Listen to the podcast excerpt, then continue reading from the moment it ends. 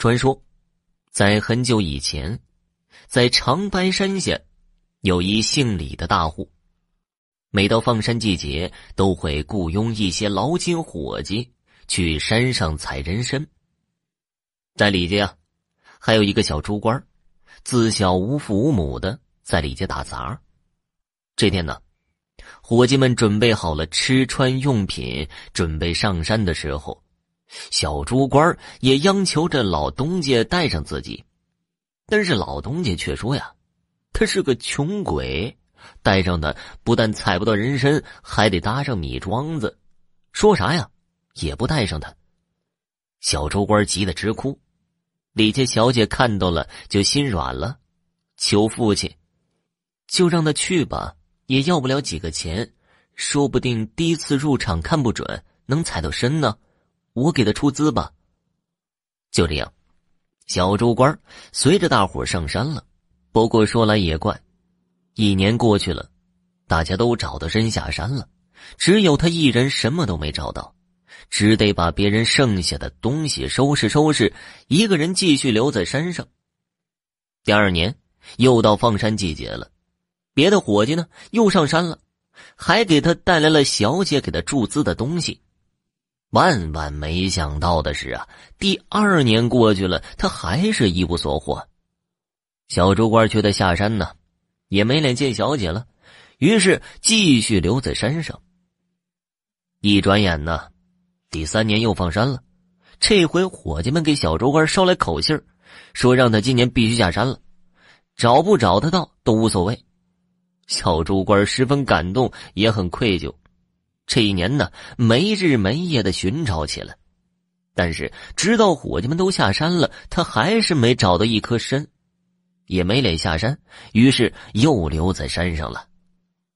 这天呢，他在山上瞎转悠，突然刮过一阵旋风，只见旋风前面还有一白衣老头在拼命的跑着，那旋风倒也奇怪，好像专追着白衣老头。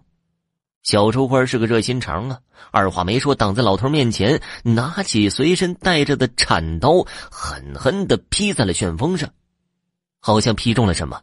只见旋风里面传来一声嘶嘶的声音，就看见有血流下来，旋风也突然消失不见了。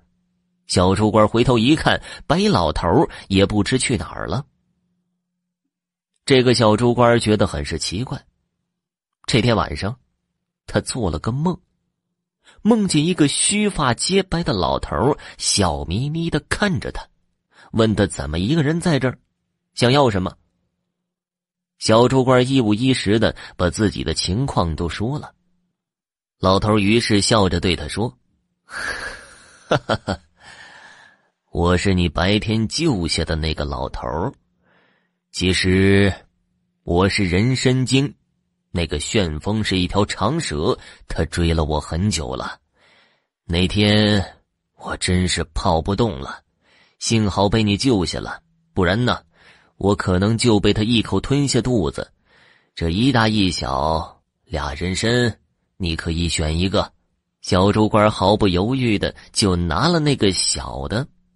老头摸了摸胡须，笑了笑：“ 哼，你真的选这个小的吗？”帮您只是出于本分，你现在送我这么贵重的大货，我也承受不起啊！老头听完笑了笑，就消失了。小猪官第二天醒来，发现原来不远处真有一个二品叶的参，他把它挖出来包好，真的就下山了。这天呢，李家来了一个收参的老客，正在收参。老东家看到小猪官回来。于是问道：“给你注资了这么多年的米庄子，是不是都打水漂了？你这穷鬼，说你没有这个命，还非要去。”小猪官羞愧难当，于是想起了那个二品叶的参，递给老东家。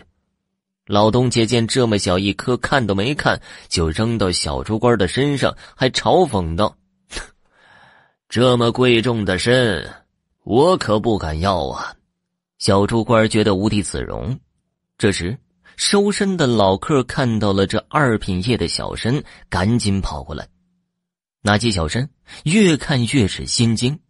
请老东家拿来了一个大水缸，舀了一瓢水进去，然后将这颗小参放进了水缸，就听到轰轰山响。